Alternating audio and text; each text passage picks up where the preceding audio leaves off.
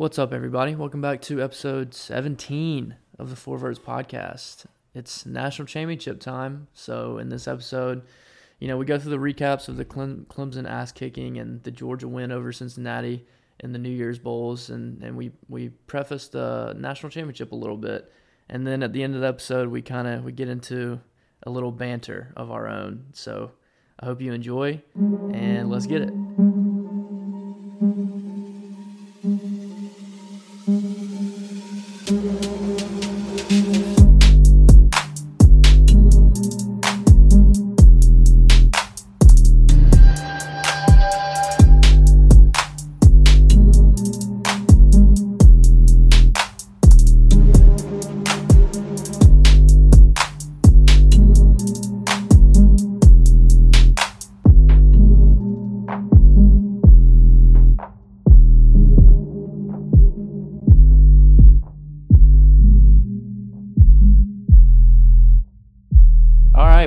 Guess we can hop on into the two recaps um, from the New Year's bowl games.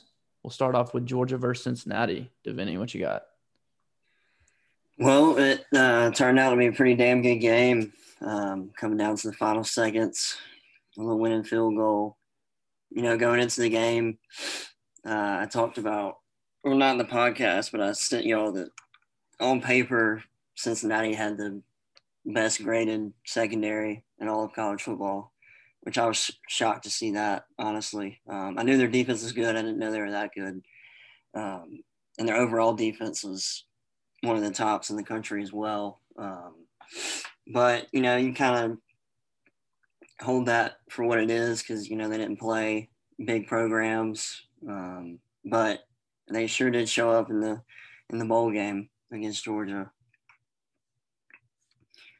Um, JT, yeah, I had a pretty pretty decent game.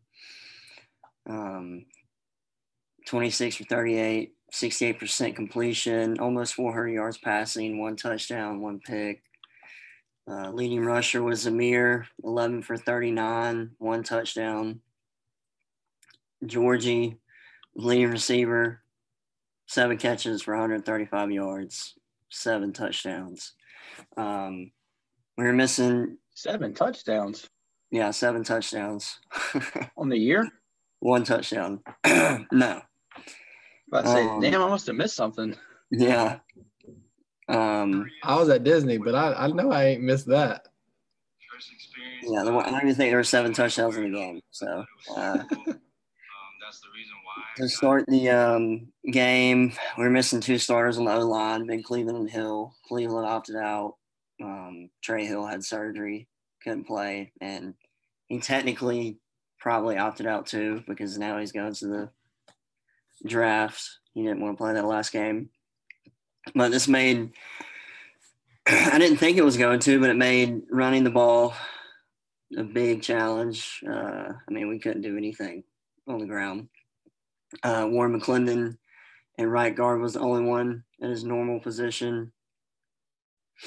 Actually, fun fact um, running backs only combined for 65 yards. Um, what's interesting, though, is they combined for 69 yards after contact, which shows that they were hit behind the line of scrimmage a lot. Um, Travis Etienne has entered the chat. the one good thing is though the uh, passing game got a rhythm pretty early. Um, you know they stalled us out the first drive, um, went three and out I think. Uh, I don't really remember, but it was pretty quick. Uh, JT had his first bad throw um, that turned into a pick. It was supposed to be a back shoulder fade in the corner of the end zone, and like like you said, Sam, there was no fade and there was no back shoulder in that throw at all. Um, he was under pressure and he kind of just threw it, um, which scares me going into next year. Um, I feel like teams are gonna watch tape of his four games he's played so far and throw a lot of blitzes in there, disguise a lot, and try to keep him in the pocket because he has no mobility. He had a couple throws where he took hits and ended up being pretty good throws. Um, but overall, you know, these past couple games, he when there's pressure, he tries to get rid of it quick or he takes the sack. He can't he can't run outside the pocket unless it's a designed bootleg. Um, so that'll be interesting to see how teams uh, play that next year. Um, had a couple big plays um, from Pickens and Arian Smith. I, I, I still don't think Pickens caught that ball, but um, you know, it was a hell of a grab. Arian Smith is another young guy I'm excited about. He's the fastest on the team. Apparently, he's got four three speed. he uh, will hopefully be a burner uh, in the next couple years. Be like a, another Mecole Hard, Hardman, pretty much. Um, Xavier Truss got his first start at left tackle uh, and got abused all game. He ended the game with three pressures on JT and finished with a 57 rating, which I know y'all know ratings, and that's below average, well below. Um, also, we got to see um, Darnell, number zero, show that he can do something with the yak um, because that man hasn't really gotten to show anything all year, but uh, he had a good catch and run during the game. Broke broke three tackles, I think. Um, but overall, you know, production on the offense was pretty ugly the first half. Only scored ten points. Um, Cincinnati did a good job controlling the run game. Really, I think we only had not even 10 rushing yards in the first half, um, which is, I thought was going to be the reason why we were going to win that game is I thought we were going to be able to run all over them going into it. And it was quite the opposite. Uh, we threw for a bunch of yards, but didn't run for any. Um, but, you know, they, they played well the first half. Um, second half, offense finally stepped it up, or really our defense played a lot better. Uh, they kept us in the game first half. Um, Ridder did a good job in expanding plays. He kind of reminded me of Johnny football there for a minute. Um, extending plays, throwing, you know. That might be a little much right there. Well, I'm just saying the way the way he would run around back there and just throw across his body across the field and somehow be a touchdown. Um, which I don't know if it's more on him or if it's more on our secondary, just not staying on their guys, giving up on the play. Um, but yeah, our defense um, had three starters who didn't play, obviously, because they all opted out. Um, Latavious Brini number 36, uh, got his first start of the year. He's a redshirt junior. Y'all probably haven't heard too much of him. Um, he started the star position uh, for Tyrique because Ty- Tyrique actually started at corner for uh, Eric Stokes. Um, and that was Tyrique's first game starting at corner, but he played corner in uh, high school. Um, Latavious Brini only played 47 snaps all year before that game, and he played 53 during the game. Um, Ridder's uh, first half, like I said, um, was pretty well 13 for 17, 230 yards, two touchdowns. Second half, um, defense did a lot better. Um, Hanley threw nine, threw the ball 15 times, only completed nine of them. 32 total yards, no touchdowns. So we were able to control them a lot better on defense. Um, I'm glad Azeez didn't opt out because without him, I don't think we would have won that game, to be quite honest with you. That boy went stupid. What? He went stupid after their left tackle had the uh, the targeting call on the play out of bounds where he just Yeah. completely decleated whoever number three is, Campbell. which was ridiculous. Yeah. Yeah. After that, the dude they put in for him, the big German, Azeez Azeez Prison loved him the whole rest of the game. yeah, he did. He did. I think all of his sacks came after that guy got ejected. Um, even though it was They early, did. he wasn't doing much before that. Um, yeah, he had a strip sack, which led to uh, Zamir White touchdown. That was the only good run, really all game. Uh, besides that one run he had where he broke a couple tackles, he looked like old Zamir, but the rest of his runs, it just, I don't know, man. Early in the game, I was watching one play and he didn't hit a hole and tried to bounce it outside and got no yards. But the hole was open, but the linebacker plugged it. He didn't go into the hole, but he was sitting outside of the hole on the backside. And Zamir like flaked to the outside, which I was shocked. So, you know, he's kind of a big running back. He should, So when you say old Zamir, do you mean like high school Zamir, or yeah, that it didn't run like old Zamir, and Zamir has never ru- run well at Georgia? Well, I mean, this year was the first year where he was like the guy, but like, like I'm saying, like old Zamir before, yeah, high school, like all his highlight tapes of breaking everybody's tackle, you know. Yeah, Um, yeah. He was an absolute dump truck in high school. I just don't know, man. I don't. Obviously, he's not doing what everybody thought he was going to, but I don't. Part of me wants him to go ahead and leave for the younger guys to play. Um, the other part of me wants him to stay because I feel like he needs another year for the NFL. Because if he goes to the drafts, he probably go undrafted or super super late. I feel like it's kind of a Holyfield situation where like when he runs the ball, it's not that bad. But then when you go and like test Amir, I don't know what he would run. Like, Yeah. is he is he a four or five kind of guy? Because if you're going to be slow, you I mean, if you're going to be slow, like you better be a bruiser. yeah, And it's just like he doesn't he doesn't have that gear that that wiggle anymore like he used to after what is it two three ACL tears at this point. So I mean, it's kind of like he can't leave. He has no he has no market. You know what I mean? Yeah, I mean that's that's why I kind of want him. For okay, from a fan standpoint, I want to see him obviously get drafted and have a good career, but he's gonna have to stay for that. But the other side of me wants him to leave to give these other running backs a chance to show what they have because McIntosh and Kendall are going to be good, and they already they've already shown it a little bit. Um, but I don't I don't know what he's going to do. I feel like he's going to stay, which might suck because I feel like somebody's going to transfer in that in that running back room if he stays.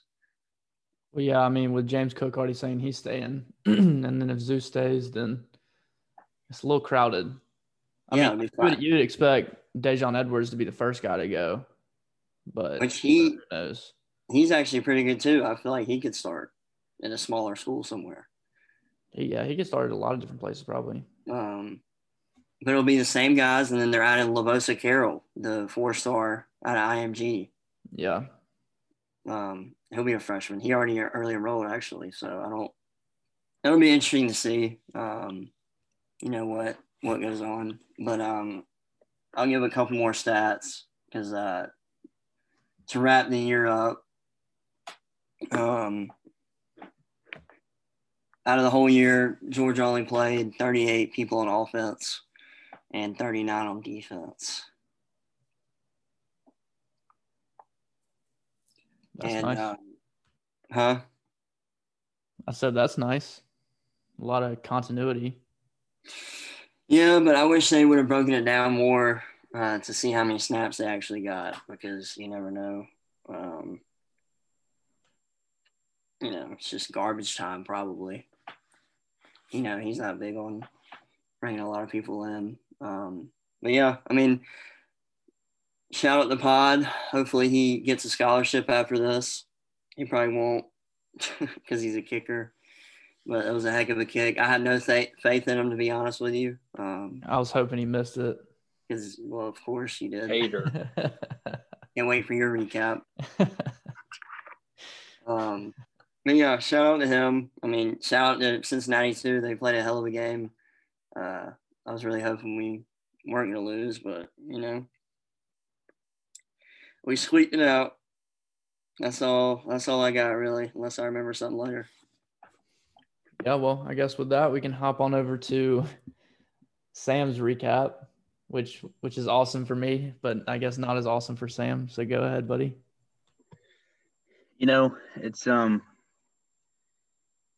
I don't I don't know quite how to put this because when you don't lose a lot of games, you end up playing more big games. But when you lose the big games, it hurts a lot worse. And when you get absolutely destroyed in a playoff game, it's uh it's it's tough for the pride, but you know, it is what it is. You know, some days some days it just ain't your day, and then other days you're not the good the not the better team and it's not your day. And I think that was what happened uh, last Friday is we we were not the best team and we did not have a great game. Um, but you know, offensively, we started off hot. I mean, we scored touchdowns on two of the first three drives. Uh, the first drive, we just we literally just marched it right down the field. Uh, we had a few good runs, um, and that was pretty much the extent of our running game for the entire uh, evening. Um, you know, Trevor had a had a really nice back shoulder throw uh, to to Cornell Powell. I mean, you know, but seemed after that we just kind of fizzled out. Um, I thought Trevor Lawrence played pretty well. Um, yeah, he missed some throws. He was under pressure the entire night. He made a few big throws uh, to go along with those, but just kind of shaky. Um, you know, when you think about having Trevor Lawrence as your quarterback, I feel like I, I expect perfection. I've come to get used to him just being ungodly good. So it's kind of weird to to watch pressure get to him and, and him not be able to have an answer and put the um, ball on the ground times. yeah, and that's another thing.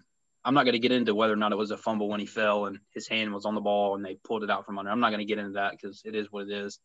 But you know, off, offensively, the the biggest crutch we've had all year, especially in big games, is our offensive line is just crumbled. Um, and this game was was no different. I feel like the play calling was fine, but when you get when you give up five touchdown drives in six possessions and the sixth possession goes into the end zone and gets picked, I feel like when when your defense is giving you no help, your hand your your play calling is going to be handcuffed significantly. So we ended up throwing the ball 48 times. Our running backs only had 12 carries, uh, combined carries and sacks. I think Trevor had the ball 10 times just absolutely dominated on the line of scrimmage, both sides of the football. Uh, Travis Etienne, 10 carries for 32 yards and a touchdown on the ground, uh, four of six, four for 64 through the air. I mean, these are these are almost identical stats to what happened in in South Bend, where we had to throw the ball. We completely abandoned the run because it wasn't working. You know, Travis has doubled the amount of receiving yards as rushing yards. Um, but it is what it is. The the bright spot of the game, Cornell Powell absolutely abused Shaun Wade all night. He ended the game with eight catches for 139 yards and two touchdowns. Uh, seven catches uh, for 99 yards were on Shaun Wade. Both touchdowns were on Shaun Wade, and this is the same guy that says he wants DeVonta Smith. Yeah, I saw that. That's not going to um, go well for him. Yeah. So Cornell Powell, I mean, before this year was really just a mop up guy. Uh, played sparingly, ended the year with 53 catches for 882 yards and seven touchdowns. And before the Tech game, I mean, he was playing, but he really wasn't being targeted. And after the Tech game, DJ came in and just force fed him the ball against Boston College when we needed him. Against Notre Dame, he was the deep threat. I mean, really, after about the fourth game of the year, he just snapped. So he's he's obviously going to the Senior Bowl, and he made himself plenty of money this year. You think that's that, you think that's that's due to DJ and him probably being you know more more second team guys, so they establish a connection. When DJ comes in, he force feeds him the ball because they have that connection, and then he just becomes a reliable target. No, I don't think so. I mean, he's a fifth year senior, and they talked about him during fall camp as just dominating. So it was kind of it was, was kind of just his where, year to do it. Yeah, and also by necessity, not having Justin Ross and Ngata being hurt, Ladson being inconsistent and then hurt. It was just like, okay, well, we went from having other guys we can rotate in the game to not having that. Yeah. So once we started to really lack depth at receiver and he started to flash, it was just kind of like, we're just going to ride the hot hand because yeah. we needed somebody outside of Amari to step up. Yeah. And speaking of Amari, only only had 50 something yards in the game. Uh, but he finishes the year with 77 catches for 1,020 yards and seven touchdowns. So a really solid year for both of those guys. Um, and when you consider the talent that we had uh, in sweatpants on the sidelines at receiver, uh, pretty pretty solid considering you know what those two did, what EJ Williams was able to do. Um, but I think every time we go to New Orleans, um, I guess it was 2017, Bama beat us 24 to six. Kelly Bryant looked like ass. Um, we went down there last year and played a freaking NFL team and LSU. Uh, second half looked like ass. This year, after the after the third offensive drive, looked like ass. So basically, every time we go to New Orleans, we look like complete ass. So I would prefer to never go back there. Uh, the Superdome is is not kind to us. So uh, no more Sugar Bowl appearances for Clemson, please. Uh, defensively, I mean, I talked about this last week how their defensive line on the interior was really, really good. Uh, they had a couple of defensive ends out, so I was really surprised um, at how effective they were at getting off the ball and especially getting by Jackson Carman at left tackle. So I kind of, I guess, in my recap or my preview, uh, rather, I really downplayed how deep their defensive line was just because I went and watched the games and I didn't I didn't really see that. Yes, they're affecting the quarterback, but they're not really getting to him consistently enough to have crazy sack numbers or anything like that. So, um, you know, again, our offensive line is not a strength, but their defensive line was extremely impressive. Uh, their secondary, I mean, it is what it is. threw for 400 yards and they knew it was coming. So, uh, happy birthday, Steve Sarkisian, I guess. Merry Christmas, whatever you want to call it. Um, but, you know, when we were on defense, I don't think we were on defense. I think we were just kind of out there uh, just to stand there. Um, you know, I talked about how their their offensive line was super physical and run blocking, and how Trey Sermon had basically doubled his output in the in the Big Ten championship, and how I kind of thought it was, you know, not a fluke, but I didn't expect him to be dominant again. I mean, as a team, they ran 44 times for 254 yards in the second half, they weren't running to to score. They were running to get a first down and keep draining the clock. They had no interest in scoring. They just wanted us to not have the football. So Trey Sermon, 31 carries for 193 yards and a touchdown. Easily would have gone over 250 if the game would have been close. Um, Justin Fields had eight carries for 42 yards. Um, pretty much all of that before James Skalski put his put the crown of his head in his rib cage.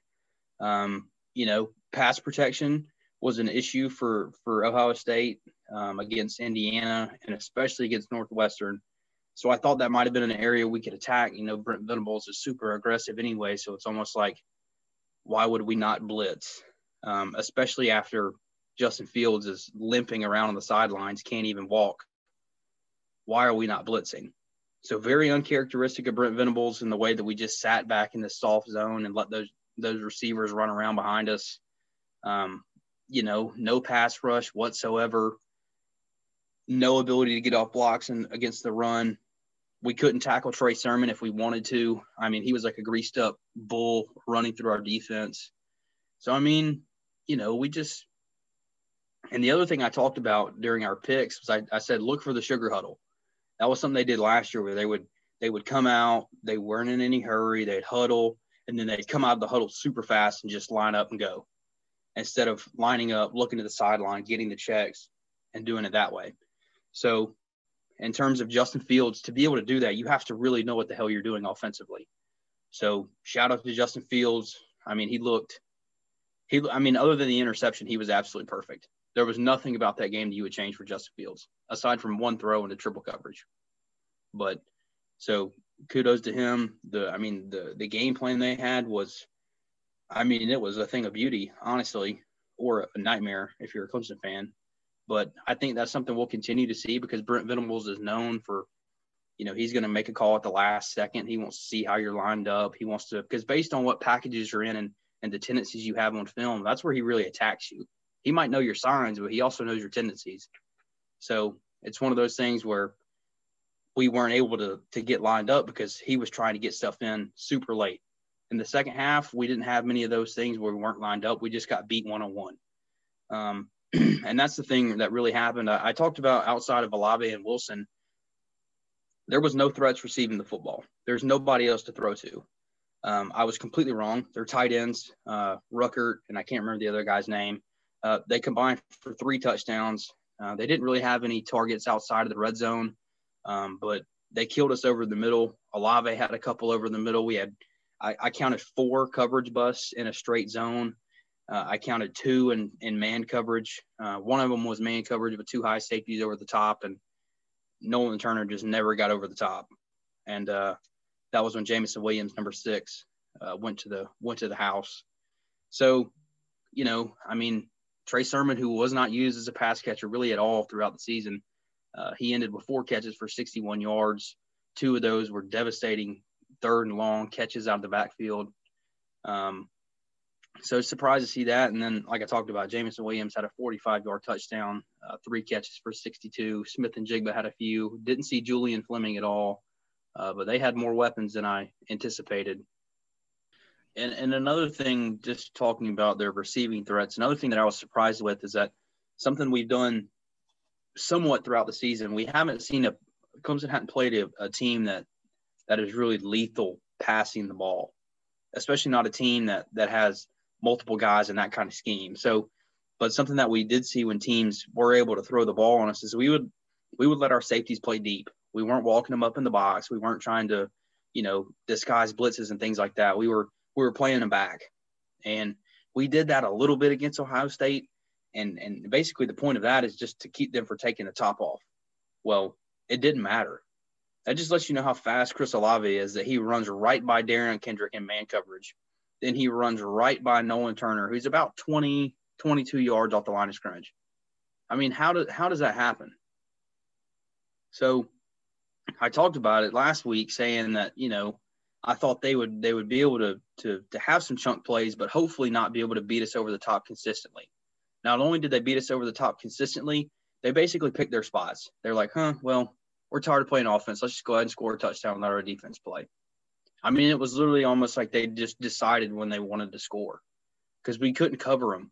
We couldn't cover a, a, wheelchair basketball team if we wanted to, and it's and it's very surprising just because you don't see Clemson's defense get get exposed like that very often. I mean, it happened last year in the playoff. LSU completely exposed us. I mean, they left us with our pants down out there, but but when you look at the collection of receivers, you got you got Justin Jefferson, who's arguably had the best rookie season ever for a wide receiver in the NFL. You got Ja'Marr Chase, who even after DeVonta Smith wins the Heisman, is still considered the best receiver in this draft class. You have Edwards-Helaire making a bunch of catches out of the backfield. You have Randy Moss's kid out there at tight end, flexed out, running routes for real. Terrace I mean, Marshall. LSU had some, yeah, Terrace Marshall. LSU got some dogs, but Ohio State, I talked about it last week. They got two guys that are six foot, six one. That's it. They're they don't have they don't have DeVonta Smith. They don't have Jaylen Waddle. Chris Olave is good, but they're not that good. And they made us look terrible. So I was I was just surprised that we weren't able to limit the deep throws at all. I mean, even even with what Justin Fields did, there was his first incompletion of the game was on his like 14th pass attempt, and he has Garrett Wilson coming down the sideline on the right hash on the numbers, and he just overthrows him. It's a touchdown if he if he puts it on him.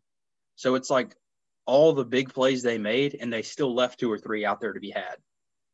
So I mean, just really from a defensive standpoint, just embarrassing. Honestly, that's that's really the only way I can explain what happened because I, mean, I, knew that.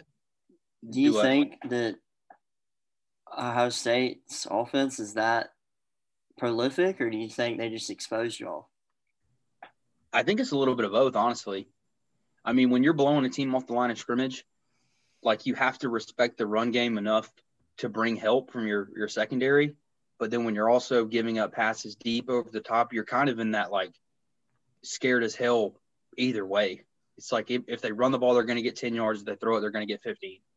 You know what I mean? So you're kind of like in your own head, basically coming to terms with the fact that you have no answers. So while I think yes, Ohio State's offense is really really good, I mean their run game all of a sudden is elite.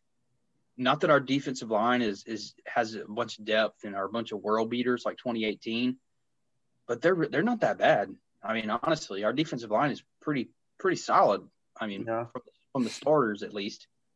So I mean, but I thought Bryan Bresee actually had a pretty good game. Um, he was he was fairly disruptive, getting off some blocks, but by the time he gets by somebody, Trey Sermon's already five yards down the field and nobody's touched him. You know, I thought I thought Myles Murphy was able to hold the edge, but they really didn't run towards him. They ran towards KJ Henry, who was hurt. They ran towards Justin Mascoll, who's just not that physical yet. So I mean, it's I mean, again, it's just a, a good game plan by Ohio State. They knew exactly where our weaknesses were, and they just kept pounding it. So, and we couldn't do anything to stop it. We had normally Brent Venables in the second half is he finds a way to take away what you're doing best. Normally pregame he takes away what you want to do. Then at halftime he takes away your second option that you've that you schemed around. And he didn't take away any options. I mean, So correct me if I'm wrong, but they huddled more than any team y'all played all year. Yeah. And it was it was kind of a weird thing because they would huddle and then they would come out and look at what we were in. So then but instead of, you know, waiting really long and they would see what we're in, then look to the sideline and then snap it, it's like we're going to come out of this huddle, we're going to sprint to our spot, we're going to look at the defense and we're going to snap it. So again, that's a credit to Justin Fields because if you if you are not completely confident in what you're looking at, you're gonna you're gonna screw your, yourself over because they're like they're not trying to go fast, but then once they break the huddle, they're going super fast. And they alternate the tempos, and that's something that that we saw them do last year a little bit in the Fiesta Bowl. But once they started kicking field goals and they weren't able to hit the big plays passing, then they kind of had to slow themselves down. This this time they didn't slow down at all. I mean, there was no there was no resistance from our defense. Um, but you know, the game really wasn't even close. If you watched it, you know that. If you look at the stats, you know that. I mean, Ohio State, they their offense, I mean, they really shut it down most of the second half. Again, they weren't really trying to score necessarily. They were just trying to keep us at arm's length and kill the clock. Uh, so they are not who I thought they were. Last week, I think we were all under the impression that Ohio State may or may not have belonged in the playoff, at least didn't have the body of work to deserve it. Uh, I can absolutely unequivocally say that the number three spot in the playoff should have been Ohio State. They were they were about it. Um, and again, we knew Clemson had some deficiencies at offensive line, secondary, defensive line depth, and and all, all those position groups were just dominated. Schematically, that's where they pointed out that's a weakness, and we're going to kill it, and they did. Um, you know, championship caliber teams are built in the trenches. I mean, look at the teams that have won national championship lately. They have a combination of a couple of different things. One, a really damn good quarterback. Two, a defensive line that can put pressure on the other quarterback. It's a constant. I mean, last year in, in New Orleans against LSU, we had a good offensive line, and LSU's defense really started to ramp it up the second half of the year. They weren't that great of a unit statistically, but they had pressure on Trevor Lawrence the whole game. You know, Ohio State pressure on Trevor Lawrence the whole game. I mean, any any Bama team that's ever won a title, freak defensive lines. This year might be the one exception, but that's the constants. You have to have a badass quarterback and some really good defensive linemen if you want to win consistently. So, and and Ohio State has that right now. So, you know, it's a it's a disappointing ending to to two of the best players in Clemson history. You could argue that two of the best players in college football history and Trevor Lawrence and Travis Etienne. I mean, you know, opinions are what they are, but Deshaun went out on top. So I think ultimately the, the legacy of Trevor Lawrence is going to be, well, you won it as a freshman and we're never able to get back there. Because after his freshman year, I mean, we're talking about 45 and 0. This dude might never lose. Like Clemson's reloading. And that just, so it almost kind of leaves a sour taste in your mouth that, that not only was his last throw ever under pressure and he just I was threw about, yeah. I was about to say that his last pass ever was a interception. Yeah. So not only that, but his sophomore and junior seasons just fizzled out at the end. You know, last year he had, I mean, he basically gutted us to beat Ohio State. And Justin Fields still had a chance to win it at the end. And he just didn't. Made a made a bad read. Olave cut the route off. So I mean, when you take when you talk about the kind of game that he had last year in the in the semifinal, I w- I'm not to say that you're okay with losing, but LSU is a like that team. If there was a team to lose to, I'm kind of like, okay, you know, I kind of expected that. So I think what makes this one suck even worse is that I not only did I expect us to win, but I expected us to not blow them out, but but but win comfortably, win by a touchdown or two. So it just kind of sucks. This is how it ends for for Trevor Lawrence, but there's there's no there's no doubt about it. He's he's one of the best to ever do it in college. Um, no doubt he's going to be the number one pick, despite getting getting dogged by Justin Fields. I mean, you know, it, it is what it is. Um, but I'm excited for for what we have coming back because we had a young defense. Saw glimpses of DJ playing well, so I think I think we're still a playoff caliber team. But when you lose Trevor Lawrence and Travis Etienne out of the backfield, it's it's tough to have too positive of an outlook. Yeah. Yeah, it was a great, great end to Clemson season, if you ask me. But but anyways, we can hop on into a couple a couple topics or questions or whatever you want to call them. We'll start off with Davini has a little trivia for us, so if you want to take it away. Before we start that, Sam, I will say Jacob it really enjoyed himself that night at Chili's watching that game. I sure did. I figured both of y'all did. The way that the way that you've grown to despise Dabo this year. I, I mean, You know. I'll I'll say this. I, I'm not I'm not ever gonna like you know fully hate Clemson. I don't think I can. I don't care for Dabo, uh, and so I was I was I was enjoying seeing him get humbled a little bit. Will that humble him? I don't know. Hopefully so. But like I hate that for a kid like Trevor because I, I don't hate Trevor or anything. But you know it is what it is. Uh, I think I I, just- think Trevor's going to be fine. I think he's going to Yeah. be okay. Yeah, I, yeah, I think so. I'm just saying, you know, like I, he's he's obviously a good kid and plays the game the right way. So I mean, I don't know. Jacob hates him or whatever, so that's fine. So. but I, I, I, I hate Dabo. So Yeah, I mean, it is what it is. Trevor's pretty good at football. We'll miss him, but uh, he's he's about to go secure the bag. uh, all right, Devin, you can take us take us away. All right. yeah, Dabo kind of ate his words. A hundred percent. Um, but anyway, um, so this is just a question uh, or some stats that I came across on Twitter. Y'all probably seen this or not. I don't know. Um, but I thought it was pretty interesting. Um, these are two, the stats I'm about to give are two quarterbacks at Power Five schools. You definitely know both of these quarterbacks. You know, it's not like, it's not like damn Utah or you know, Vandy or, you know, just like the lower power five teams. Like these are two like prevalent power five teams that you hear about all the time. All right. The first QB, 127 touchdowns in his career, 63 completion percentage, eight games with four more passing touchdowns, six games with 400 plus total yard games, 200 or five 200 plus passer rating games, eight wins against top 25 opponents. He started 44 games. The second quarterback, 93 total touchdowns, 59 career completion, two games with only four passing touchdowns, one game over 400 total yards, two games over 200 plus rating, and only five wins against top 25 teams, and also started the same amount of games. Any, any just, what's the first names that come to y'all when y'all see that, without looking it up like y'all are right now? I mean, the the first name that that just immediately comes to my mind. I know it's not right because the game started, but Kyle Trask because he had so many 400 yard passing games. He had five straight four touchdown games this year. I mean, I don't know what his completion percentage was. He might. I don't think he got to 127 career touchdowns, but that's the first name that that jumps out at me. But So I guess I might have missed this. These are quarterbacks from this season. No, this is their, this is their career. But yes, they played this year.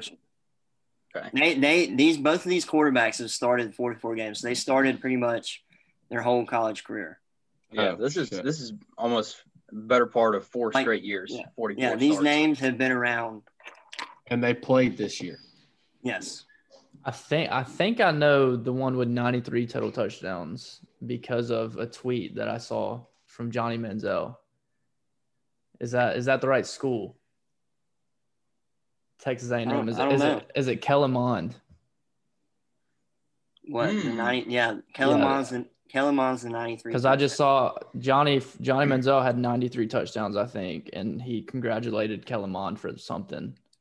Speaking of that, so uh, Trevor Lawrence went over 10,000 yards in our bowl game, and I saw that um, when they were when Texas A&M was playing UNC, that uh, Kellen Mond went over. I think I think it was 9,000 yards to become the school's all-time career leader in passing yards. And I was just like, wow, it's kind of amazing that Texas A&M. I mean, I can't really think of any legit quarterbacks they've had, but it's just strange to think that they haven't had anybody blow it out of the water statistically. Yeah. I guess Johnny Football wasn't there but two years as a starter. So Yeah. But for the as for the other guy, I'm not really sure. Uh, he snapped. I can tell you that much. Yeah, I Yeah, gotta the think. sixty-three percent completion percentage is, what's- starters. is what sticks out to me. I mean, if you're if you're at two thirds or higher career, you, you you went crazy. Is it ACC And- or SEC, Dwayne? Uh, the one twenty seven is Big Twelve. Huh. So it must be Ehlinger. Yep. Wow. Okay. Oh, That's, that's why when I saw this on, and they were comparing both of them, I would have thought Kellen Mond. well, would have been- also Sam Sam's got hella rushing touchdowns. They'll get they'll get inside the the five and run like a just, Just- a little yeah. midline option. He just runs it right behind his guys. Yeah. The passer rating though. gains is what's what's surprising though, just because. I, I kn- you know when I think of Sam Ehlinger, I think of Tebow. I don't think of an efficient passer. You know what I mean? Yeah. Yeah, the sixty three percentage completions. That's solid. That's solid. When I think of Sam Ehlinger, I would have thought 55, 60, maybe. Oh yeah. Kind of surprising though, but he, I mean, Also, he, eight he's four pass four eight games with four passing touchdowns. Yep. Also, also, uh, and since both of them have been starting quarterback, A and M only has one more win in Texas. I'm not pretty sure. surprising. They've been, they've been Wait, A and M has more wins than Texas. In the One past more. four years, I think they have one more win. Dang. I feel like they've both been eight and four, nine and three, have a ten win season here and there. Yeah. Like neither of them have blown it out of the water, but neither of them have been completely terrible. Yeah. Yeah. Well, that was cool little trivia. But I guess we can talk about the Heisman winner. DeVonta Smith becomes the fourth wide receiver to win the Heisman, joining Tim Brown, Johnny Rodgers, and Desmond Howard. Uh, he probably has the best, like, pure receiving stats out of all those guys, to be honest. Because Desmond Howard, I mean, he was a, he was a return man, um, which helped him win that a lot. But I mean, it was cool to see a, a non quarterback win the award again. For yeah, I wish that was more of an occurrence. I w- and, and the other thing about the Heisman is, y'all remember the last time we had a defensive player that was a finalist?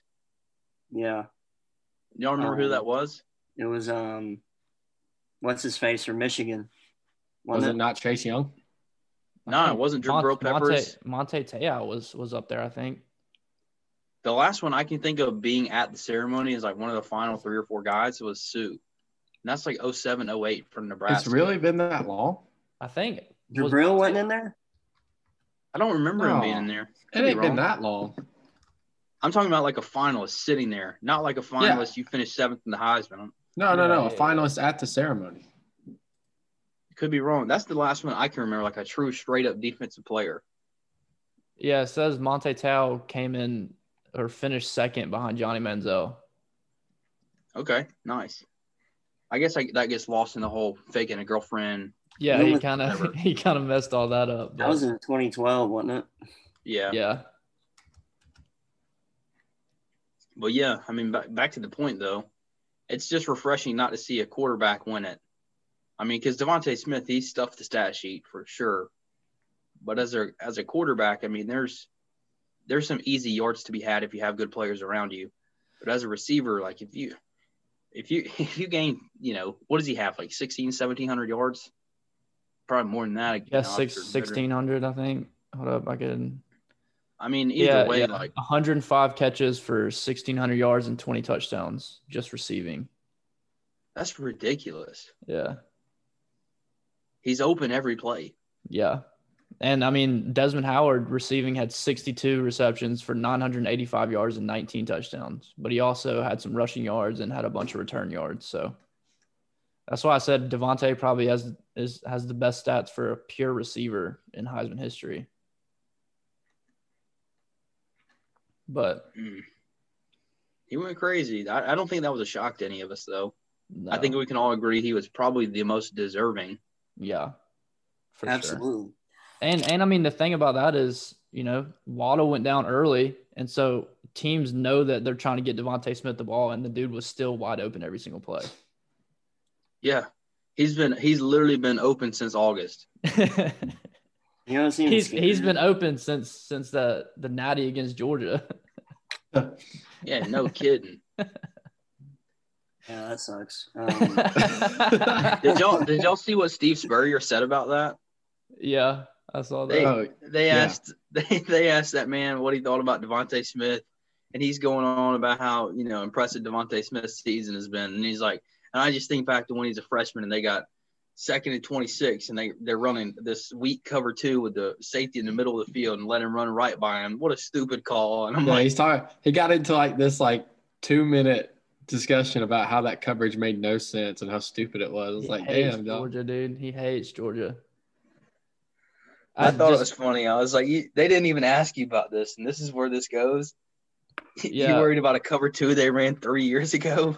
Yeah, one of one of my favorite quotes from him was was that he likes playing Georgia the second game of the season because Yeah. you can always count on them to have at least at least two or three key guys suspended. So Oh, I remember that. You know what's scary though?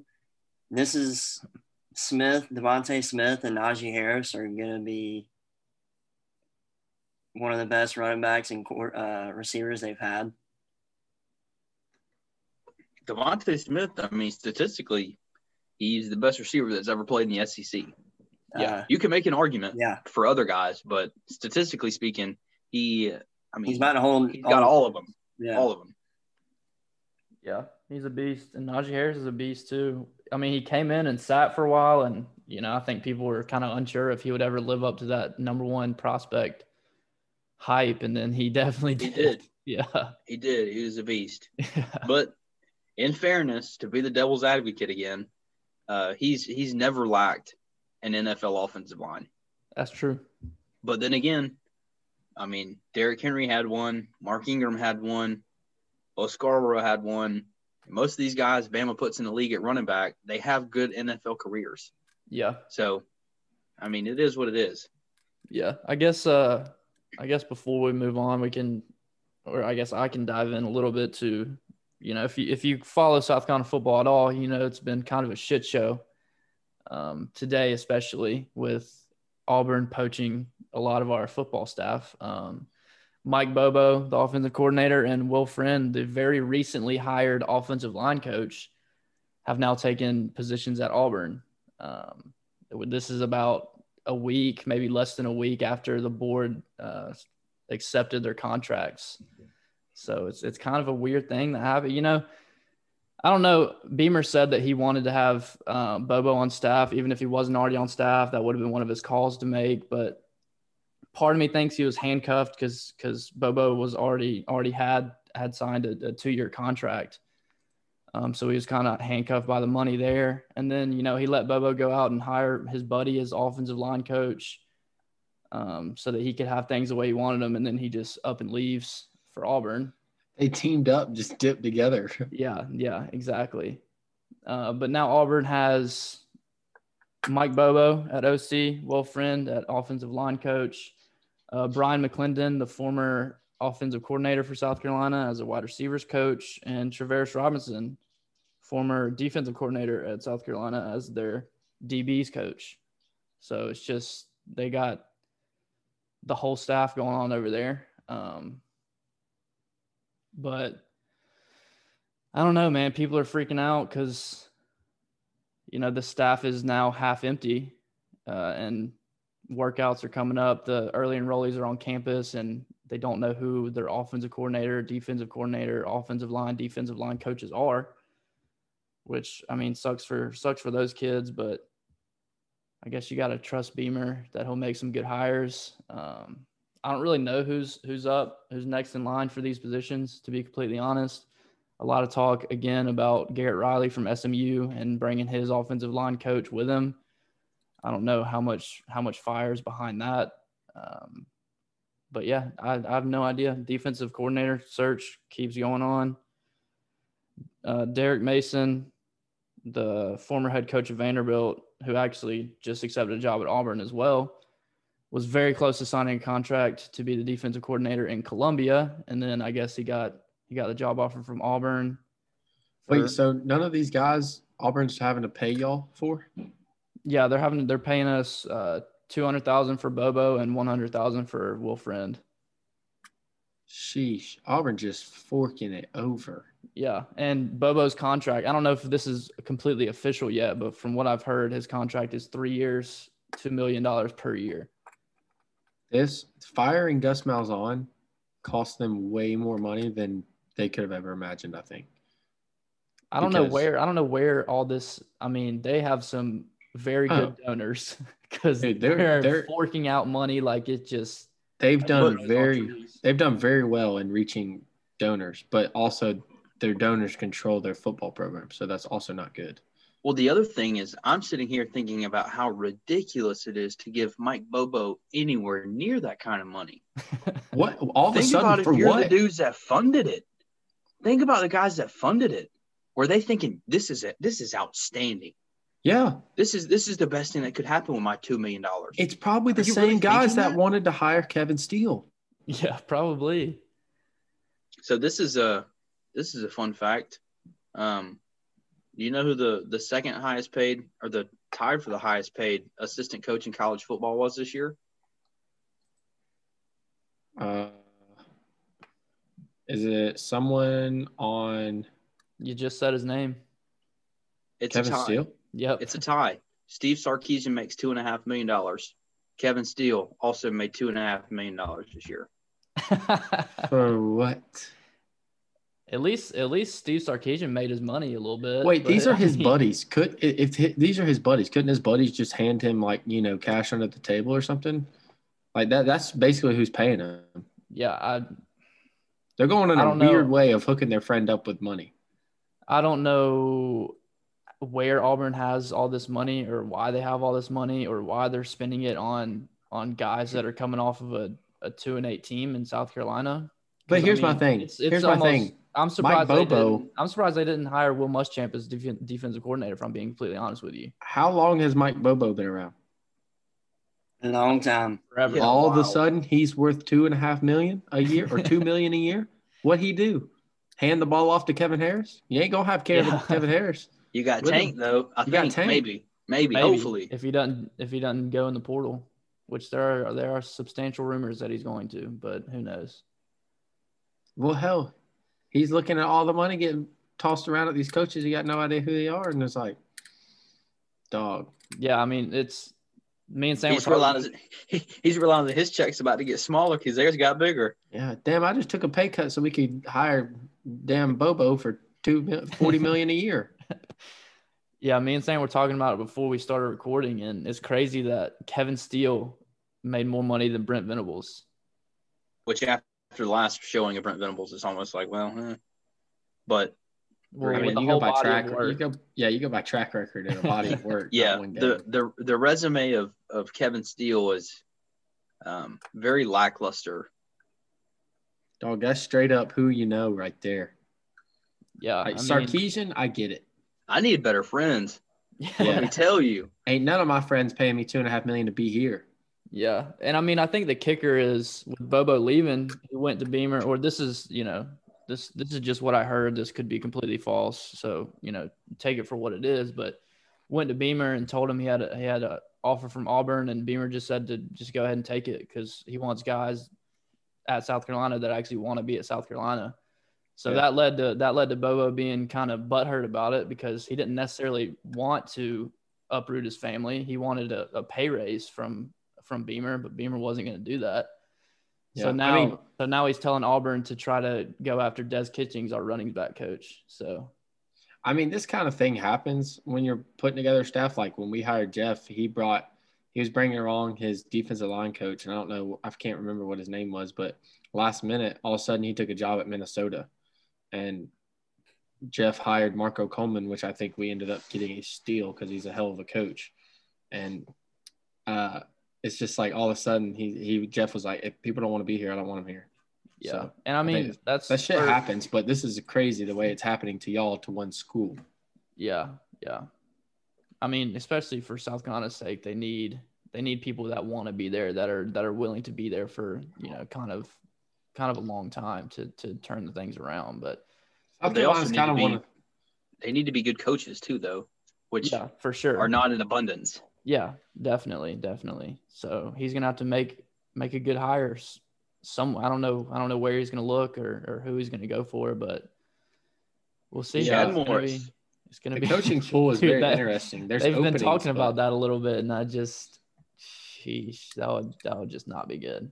The openings are there, but the talent pool right now is not necessarily there. Like kind of, you know, taking stretches when you're hiring coaches. Like if we fire our OC, I think we'll be taking a stretch. Could it work out? Hopefully, but I mean, there ain't just a whole lot of surefire. Go get. Well, this yeah, guy. I mean that's yeah, that's definitely true because I mean if you think about it, there are positions open, open at you know defensive coordinator at Michigan, at Texas, there's at- at- NFL jobs out the ass. yeah, just all So- all sorts of different yeah. And by the way, what has has there been any more heat behind uh, Corey Dennis?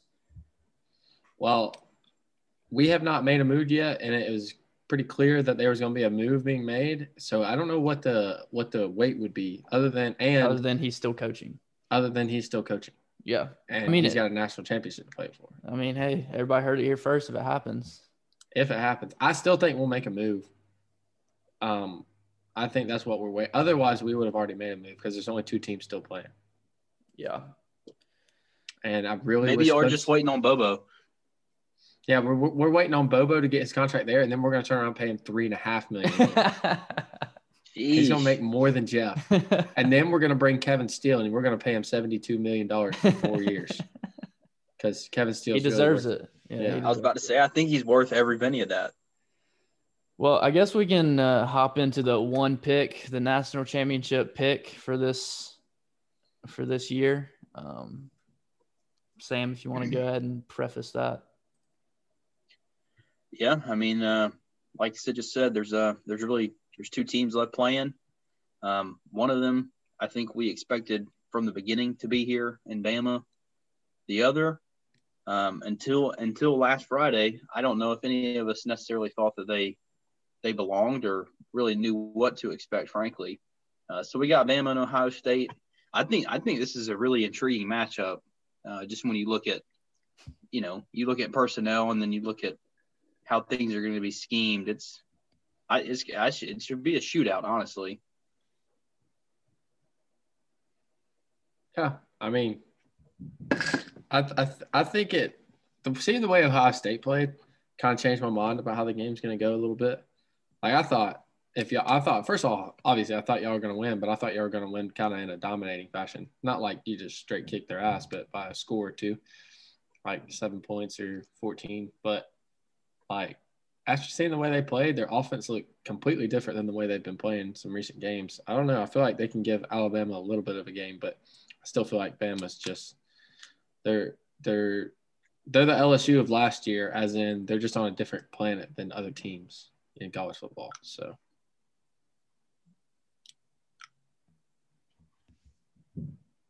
Devini, what you got?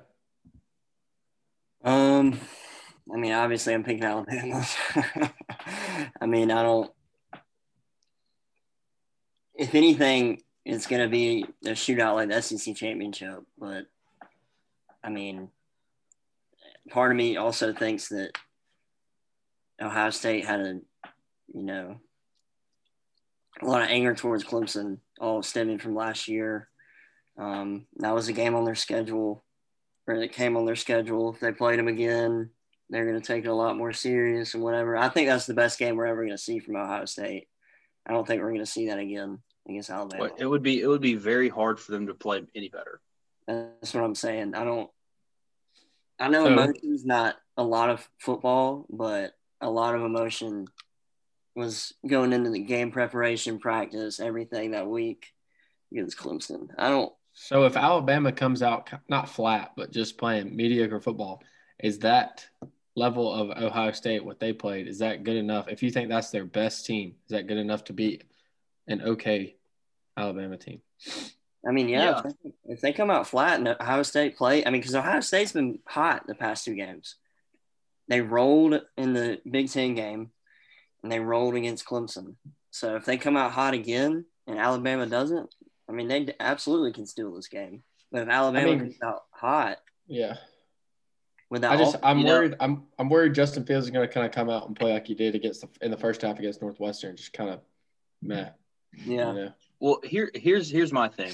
To piggyback off Vinny's point a little bit, I feel like a lot of Ohio State's season was revenge against Clemson, or you know, avenging that loss last year because they were so pissed off about how their season ended.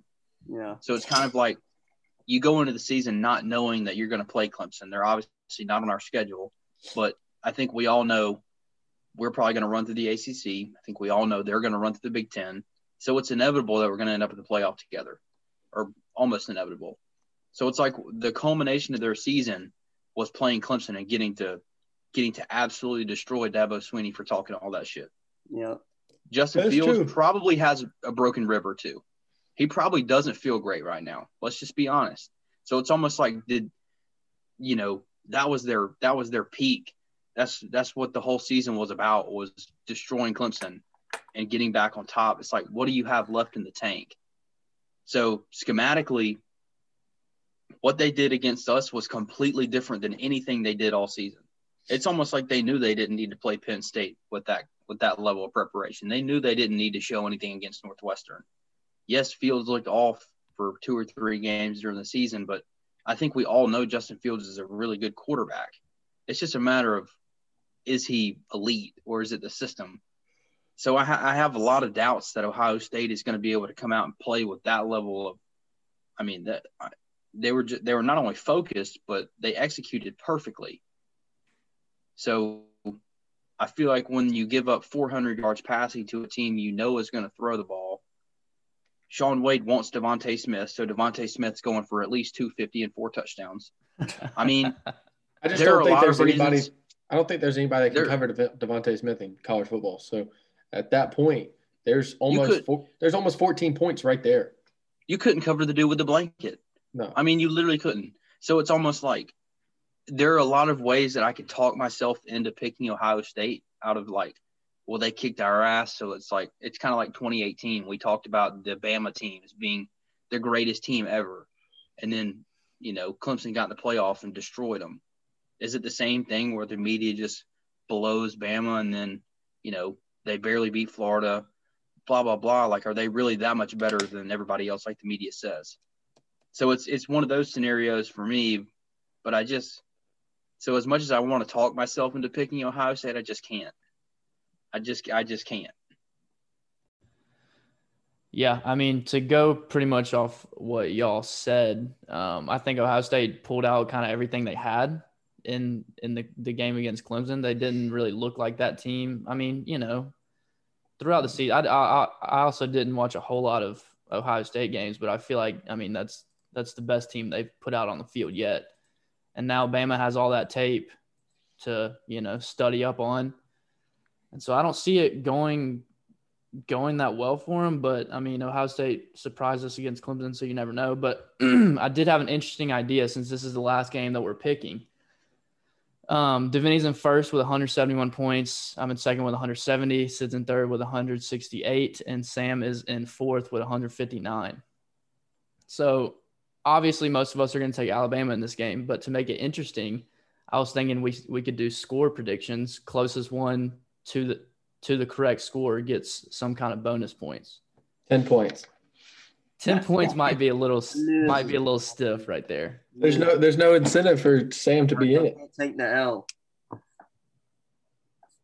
Just pick Ohio State. And if they That's win, just- win. I think we should do. I think the score thing's a, a cool idea. yeah, because I mean, I'll take it. would you have brought that up if you were winning? Probably not. Maybe. I mean, But I it brought just- it up. but- I brought it up earlier, so I brought up some type of idea earlier. But look, dude, good the, the, the point of the pick 'em is to pick the team you think's going to win. I think Alabama's going to win, but it does me no good. Oh, so Davini doesn't want to do it because he's winning. So Right. basically, all he has to do is pick just like y'all us. Are doing, y'all want to Yeah. change it how we do it in the last week. But there's Well, it's- nothing we it's- can. It's the last game of the season. You There's might nothing well we can do. There's no other. There's no other games. There's no other. There's one game. So everything we, we might as well just not done this. Yeah, if yeah, if we're all gonna pick, we're all gonna pick the same anyway. So you might as well not even pick No, the well, unless there's some what? other some. So other just go ahead and pick points. Ohio State so I can be wrong. You you don't wanna think they're gonna points, win. If you want to win points, pick Ohio State. If they win, you win. If I'm gonna- wins, you lost. So I'm gonna it, pick a I'm team. picking Bama. Yeah, Vinny, I'm the gonna- point of the pick 'em is to pick the team you think's gonna You, win. you think's gonna win. But in this last game, if you want to win out of everybody in points, it's not like that's not the point of it. It sounds like, Like, you're in the was down by lead and you don't want to possibly lose. All right, who wants to do the the closest to the score gets a bonus point? Say I. Aye. I. I don't care because I can't win. Hey Sam, we'll I give heard you I right there. Sam, we'll throw it 15 bonus points. So if you get the score, you win. All I have to do is hit it right on. yeah. I I'm down. Fuck it. I mean, Of course you're down. I mean, I know y'all are gonna be down. So Well, upset. all right. Well, if y'all want to do that, then go first. You're so upset. I'll go first. I'm going 41 17 Alabama. Well, how close? How close does it have to be to get bonus points? The closest score. The closest score. Just the closest score. Yes. I'm going 41 17 Alabama. How many? bonus, Ooh, God, come on. how, Your How many- SEC bias is showing. how many points? How many bonus points? 15. I One. mean, well, one one only helps me.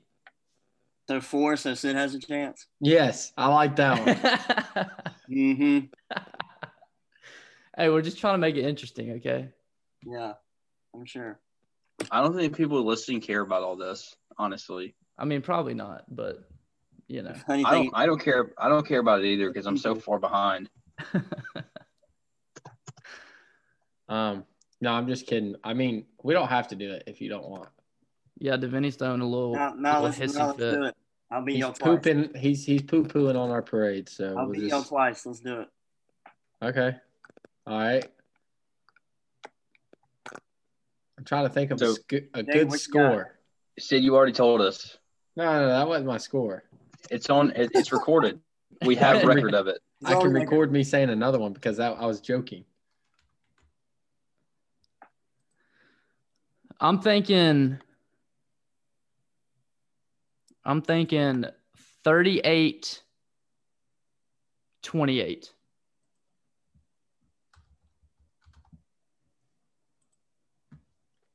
Carry Right, the Sid? one. All right, I'm gonna go 42 27 Yeah. Alabama. Both of y'all Alabama. Okay. Yes. You gonna pick Ohio State? I think you should. So 38 28 and 41 27. 42 27. 42 27. I'll put them on here. Did you delete everything else?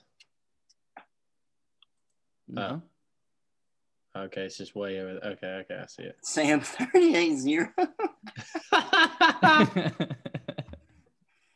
Oh, man. Hmm. So we're getting points for the. Okay. So eight total points. Mm.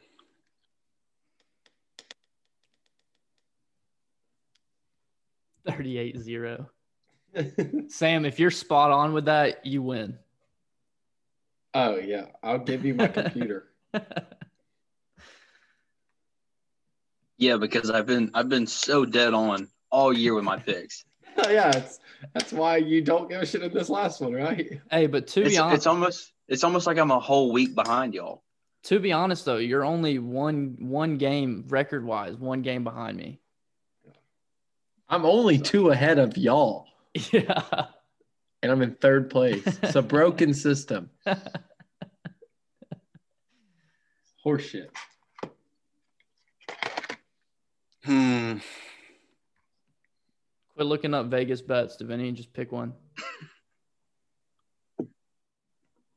This man's searching the web. I can see I can see your screen lighting up. This man's He's, searching the web. he's for running like simulated. He's running like simulated hey, games. Hey, y- y'all wanted to add this, so I'm gonna I'm gonna make sure I don't blow my my victory on the out of the whole year on this one Hey, day. Jacob, he's like running simulated games right now. Like, he's- he's- Seeing how the end He's- he's on- I'm Doctor Strange in it. I'm going into the future. He's on NCAA 14, just running sims. Just play, yeah, just playing, running sim games. DeVonta Smith, five touchdowns, 320 yards. An NCAA game would end up like 72 to 25. so so what do you? So what? Just guess the score. Jacob's gonna have to edit out like 20 minutes of Davini clicking and going. Um, Um, I, I don't I don't Um, know if I'm gonna have time to edit this to be honest with you. So it's just gonna just put it out there. They can listen to who's whoever they is. Not sure there's a they, but if there is a they, they can listen to all this shit. they're not getting this far.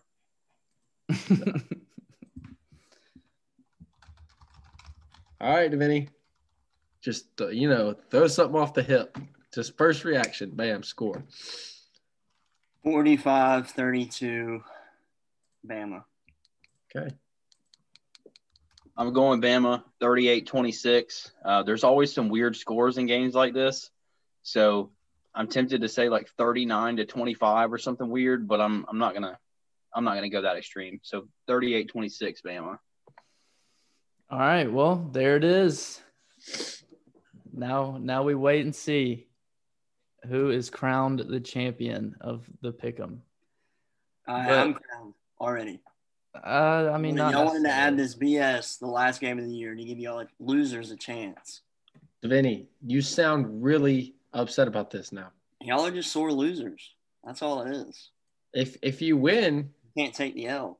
You're just being a sore winner. No, Yeah. y'all It's not over. We're gonna we're gonna pick the go. Reese's Bowl too. We're gonna pick between the East and the West. Don't worry.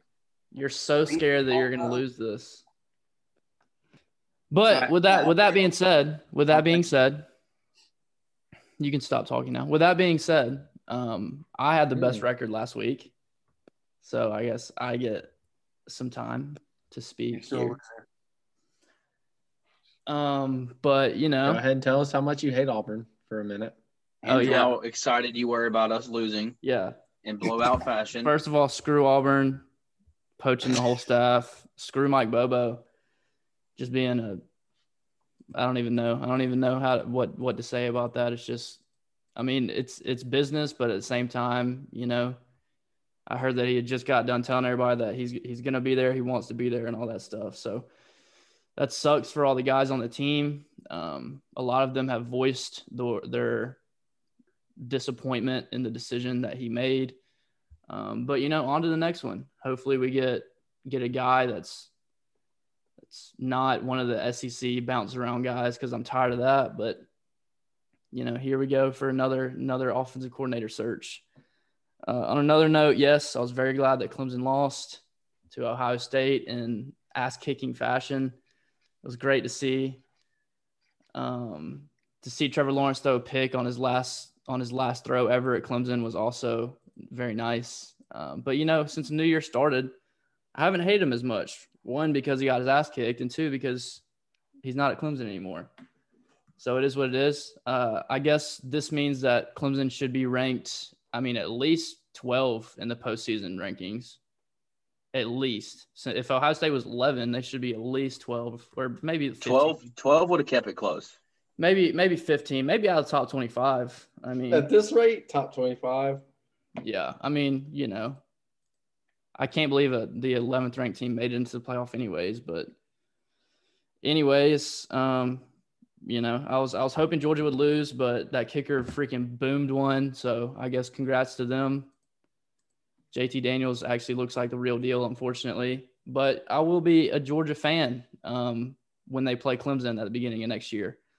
Ooh, so, So- it'll be it'll be two v two. So yeah, It'll be so two Clemson fans and two Georgia fans. All right, where are we watching this game? Who's the other Clemson fan? Sid, are you riding with us? Oh, fuck yeah! We're all going. We're all going to the game. I don't care. Yeah, let's just all go. yeah, let's We'll do just it. all go. What day Let's is do it? it. Y'all, you It have a doesn't home matter. game. You're coming. I have a home game. So wait, is it at Clemson? It's in It's Charlotte. in Charlotte. Hmm. I think our game is like a three thirty game too. No, maybe a noon game. I don't know if I can make it, boys. well, I'll I'll I'll go. Well, I have a I have a gut feeling. I have a gut feeling it's going to be game day at 7:30. I have a gut feeling. I'm not positive, but that's just my hunch. Jacob, I may be going back to Chili's and watching that game. but yeah, that's really all I have to say. Um, you know, I trust in in Shane Beamer. We we keep picking up some transfer guys. Hopefully they, they work well with depth and all that stuff. But Oh yeah, y'all got Ahmarean. We forgot that. One yeah, we tech guy going to, to, to Carolina. yep over over the New Year's when Sid and I were on our Disney trip. Um, Just us two, just yeah, together. just just us two together. but South Carolina picked up transfer wide receiver Ahmarean Brown from Georgia Tech, a little speedy guy with pretty much the same measurables as Shi Smith, but a lot faster. So hopefully he can fill that role. Um, but yeah, that's really all I have to say. Dang, I'm surprised there's no talk about next year's our year. That's you, we're, bro. we're waiting on you to say that. I'm never gonna say that because I see it so much on Twitter. That's yeah, that's all I see on Twitter is I- I un- even- unfinished business and That's my favorite one now. Uh, we have Rev- unfinished business. revenge Sony Michel. Nick Chubb, all them boys, unfinished business. I see it so much. I feel like I say it. I went I went through uh, Davini's like tweets a minute ago looking for the trivia answer, and I saw a tweet that said that I didn't like. uh, numbers numbers one through seven are losing their quarterback and top skill player. It's a perfect setup, and this is our year. yeah, baby. It's Georgia's year. I can't say it because Again, he's not denying it because he knows exactly liked- what I'm liked- talking about. I liked it because of the stats.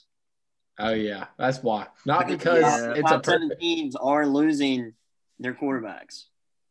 They are. I mean, But, let's, mean, let's be honest. JT could be the real deal, but he's also played Missouri, Kentucky. Y'all also need a better running back We- than Zeus. We know about as much about JT Daniels as we do about DJ. Yeah. That's not true. Well, I mean, How? DJ DJ threw for 440 on a playoff team. That's Yeah, not a D- playoff team. They're Well, better technically, teams than I mean, did they JT's play in the playoff?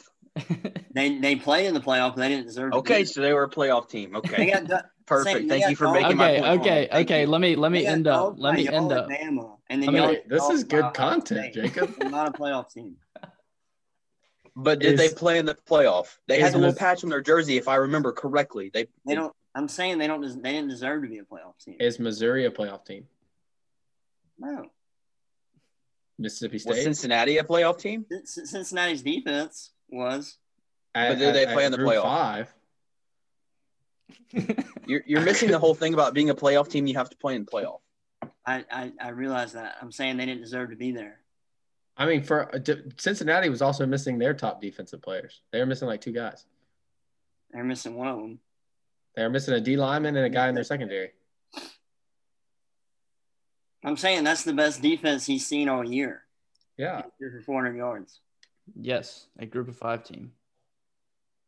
That probably could have beat half of the ranked teams in college football. Maybe, maybe not. I don't I don't dispute that Cincinnati's a good team. Notre Dame probably would have beat them though. I mean, who did Notre Dame play besides y'all? Uh, North Carolina. Um, Four loss team. Yeah, but they they had they lost 3,500 yards of offense, and we're, I mean, They- they seven minutes have- away from beating A losses and M. on the year. They what? They still have four losses on the year. They're eight and four. That is correct. It's the same thing about saying, but they're not a playoff team. Notre Dame was a playoff team. I mean, yes, literally they were, but they didn't. I mean, they got dogs. when they North played Carolina Colorado. also literally lost 3,500 yards of production to get their fourth loss. Yeah, but with that production, they lost to teams they shouldn't have lost to, and almost lost to Wake Forest, who got dogs by Wisconsin. We can sit here and go through this team. sucks. This team almost lost to this team, and this team almost lost to this team, which Yeah. also lost to this team. This this year more than any of them, you could say that. I mean, yeah, you can say anything, but I'm just like I don't Clemson. Clemson gets hyped every year, and then they shit the bed against Ohio State. They, They win two. They win Every- two national year? championships. Every, wait, they you mean win we're two hyped, we're hyped national every year and we championships. What? We the bed every year. What? I mean, y'all do. Y'all do get hyped every year. How many national championships they got in the past six years? They got two. Two for six is a hell of a lot better than 0 for six. Yeah, I agree. I'm just saying this year, especially, they were they weren't as good as everybody thought they were. And Ohio State, And, you know, I, I I don't disagree with that. This was a, uh, you know, when the expectation becomes national championship every year, and you don't win it, yeah. I mean, this this team probably wasn't as strong as the one last year. I mean, I Uh, guess you, certainly you wasn't could as also strong as the one in 18. you could say the same thing about Georgia though, is they're always hyped up and they they do always shit the bed. I mean, yeah, you can say that. They shit the bed more than Clemson does usually, and that's coming from me who hates Clemson. Yeah, but they Hell, we, we had a whole verb for play it. in SEC. They play And- Alabama for a championship game We play Alabama for championship games too. instead of, you know, How many times have y'all beat them in the past four years? Y'all played Virginia in a conference championship game. But in How many times have y'all beat different Bama in the past four years? We haven't. Okay. That is true. There's a differentiator there. There's also a difference between having four weeks to prepare compared to one. I mean, is there? The game's still 60 minutes. Yeah, but four weeks of preparation. Both teams get it. I know, but it. As long as it's as long as it's raining on both sidelines. I mean, hell, what's the difference? I mean, y'all did play Georgia in a national. I mean, Alabama in a national championship. Yeah, we lost in overtime. Did you win? I just said we lost. You had you had four weeks to prepare. Hell, Yeah, So why didn't you that, win? that- that's how my art. My Well, whole why didn't you win? You had Huh? four weeks. My whole argument. Why didn't you win? You had four weeks. Why are you? Why are you? Why are you barking at me, Jacob? You we like you. Why are you on their side right now? That was your art. That was your argument for Clemson being able to beat Bama because we got we got a month to prepare. No, because y'all y'all y'all walk to the playoff and have every guy healthy because you don't play anybody during the year. You're, I mean- telling me- no. Listen, listen to this. You're telling me with those same natty teams, if y'all play in the SEC, would y'all win those natty still? In 2018, we would have destroyed anybody. Okay, what about 2016? I mean, we lost to Pitt. I mean, just So- think about it, even a regular season schedule with SEC teams on it. Y'all even make it to the playoff? I mean, I guess we'll never know. But in 2018, I'll, I mean, I'll die on that hill. That was, I mean, that was a Hey. freaking loaded team. Hey, s- y'all let Jake Bentley put up like nine thousand yards on y'all that year though. I if, mean, South, if yeah. South Carolina had anything but a freaking eighth grade defense, you never know. I mean, but what do we do in the playoff? Y'all ran, y'all ran with it. I mean, it again. Uh, I don't know what to tell you. This bowl season just showed. I mean, well, the But the ACC like. sucks. I haven't I haven't said that the ACC doesn't suck. I know, I know. I'm not saying you did. I'm just saying, like, if you, the schedules are just. but different. but we we didn't care about these bowl games. You know that. you know that that is it, it was kind of crazy that what was it like two or three uh SEC schools would let would um, win Losing loss, records. yeah, with losing records, beat top 25 teams. I think it was three. yeah That was very interesting How many of those Because- teams cared though? because Yeah. Because, if you lost, you didn't care. because everyone That's all I said it hear. was a down year in the SEC. If you lose in a bowl game, But it It really was a it was a down year in the ACC too. but it That's really why. it really just means more though. So yeah, unless unless you don't care, then it doesn't mean anything. yeah. Yeah. Like Auburn didn't they didn't care. Yeah. Florida They- didn't they- care either. They would yeah, both those Yeah. teams would have easily won if they cared. Yeah. Florida, if Florida cared, they roll Oklahoma.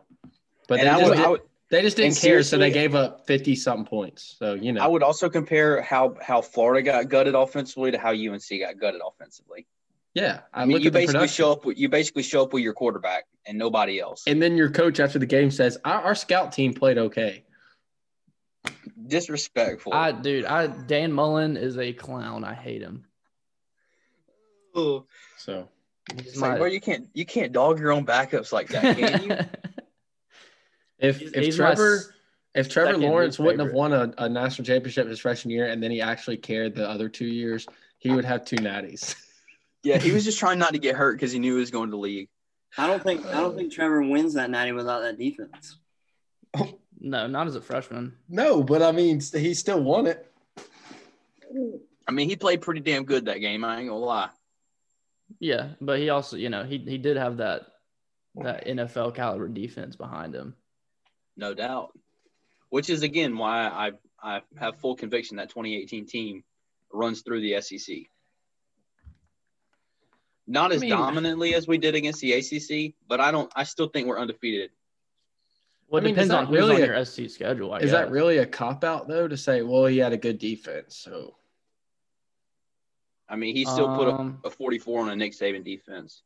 So despite the fact that the defense held them to 16, well, I guess He's he gonna- really only he's gonna put be up taking- 37, but he's he's going to be taken and seen as one of the best quarterback prospects in a really long time. Not by me. He's going to be taken number one. So what is saying he it's had a funny really good because de- you agree with it. what is what is saying he had a really good defense do when he put up 44, won a national championship, and then it's Well, technically, technically, technically, he only put up 37 because AJ Terrell had a pick six. Because he's a fraud. That's why. Well, He's because never been good. He's just surrounded by good players. the reason I say that is because I'm not comparing at all here, but Jake Fromm almost won a natty. I think Jake Fromm's probably better than Trevor dude- Lawrence. Is poopy oh, without a doubt. compared compared to Trevor, and he almost won a natty, and he wasn't good because he had a good defense and a good running game. So I was just I, that, that was just my whole point. I don't I don't think Yeah. one.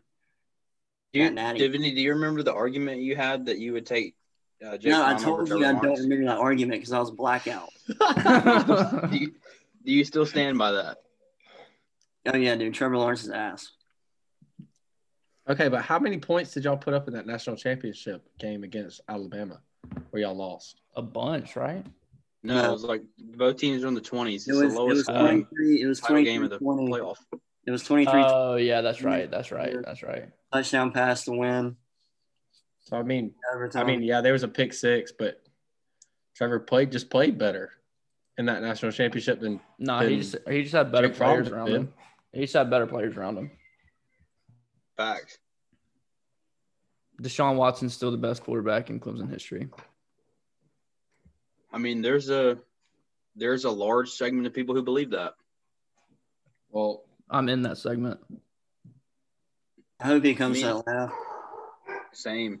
See, the difference is I feel like Trevor Lawrence is almost like he was so hyped that the expectations were basically to be perfect. But then Deshaun Watson just, I mean, if you needed to win a game, Deshaun Watson will put the team on his back every time. Yeah. Yeah. Final drive to win the game, I'm probably picking Deshaun Watson. Yeah. All right, But- well, before this thing, this goes for another two hours. I'm gonna freaking end the recording. I didn't even know we were recording to be honest. yeah, we, Uh, I thought we, oh, yeah, I thought we quit after you had your minute. I did Yeah. too. I might, I might just edit all this out. We'll see. But This is the best content we've had all year. yeah, I might just keep it in. Shit. But anyway, all from the heart. Just yeah. If anybody's still listening at this point, thank you. Um, I guess we'll be back after the national championship, probably to I guess break down the whole season a little bit. Um, I'm gonna put up a Twitter poll: Trevor Lawrence, Jake Fromm. It's gonna be four votes for Trevor Honestly, a lot one. of Georgia people, a lot of Georgia people follow me, so it might be pretty damn close. Yeah. No, no, Well, one- if you look at it, Jake Fromm, blah blah blah. no one's picking Fromm. Anyways, thank you, You for would. listening. We'll see you next time. Peace. You just said you